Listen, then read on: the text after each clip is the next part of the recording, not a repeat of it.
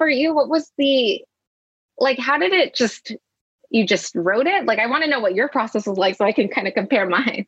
Okay, so my process was real. I mean, uh, sorry, people, if you already know this story, but my process. Listen, anyways, or uh, fast forward.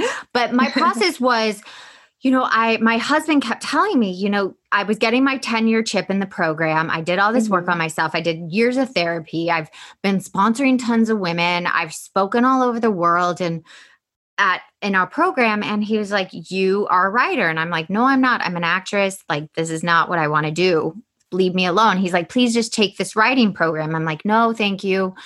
And he kept asking me and he kept like mentioning it. I'm like, fine, I'll do it. Just leave me alone. And I wrote this book called Secret mm-hmm. Life of a mm. Hollywood Sex and Love Addict. And it poured out of me in 45 days. Wow. And after I wrote it, my sister is also a journalist. And she was like, You need to write something for a piece somewhere. And I'm like, Oh, I'm not a writer. Leave me alone. Keeps and then I, you. yeah, it kept pulling at me and it kept, and then, you know, HuffPost got in, into my world. And I'm like, You know what? I'm just going to submit it and see what mm-hmm. happens. And then that's how it happened. Oh, that's that's a wonderful story. But it is, it's I always explain to people like I have an impulse to write. So I might be mm-hmm. coming at from a, a different angle because I've been writing all my life. But like when I was in therapy in 2016, my therapist kept on mentioning, like, you know, you're a writer, you should really write about your experience. I'm sure there are people that you can help. And I was really resistant to it as well. Yeah. I was like, yeah, I considered it, but I couldn't ever really sit with myself long enough to you know just put it out there. And i i didn't want to talk about myself but um i will say that in 2019 i made the decision to just be more open about my personal life and what i go through and um, you know writing about anxiety writing about depression. And i think that that year of writing so openly about myself kind of like led to the essay coming out.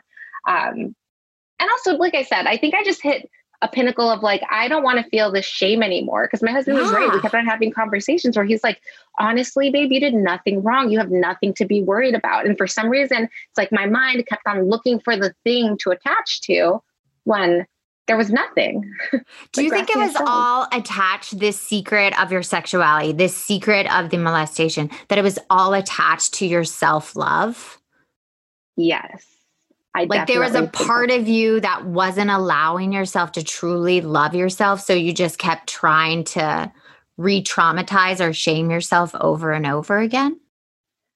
You see, I don't know. I, I guess I've never dug that deep. I'm not sure if that's what I was thinking, but I do know that for the longest time, I really felt like I was a bad, evil person. Like I, those words are big words that trigger me a lot. Mm-hmm. And um, over the course of therapy, I, I, started to learn like why, where did I inherit that language? Who told me that? Why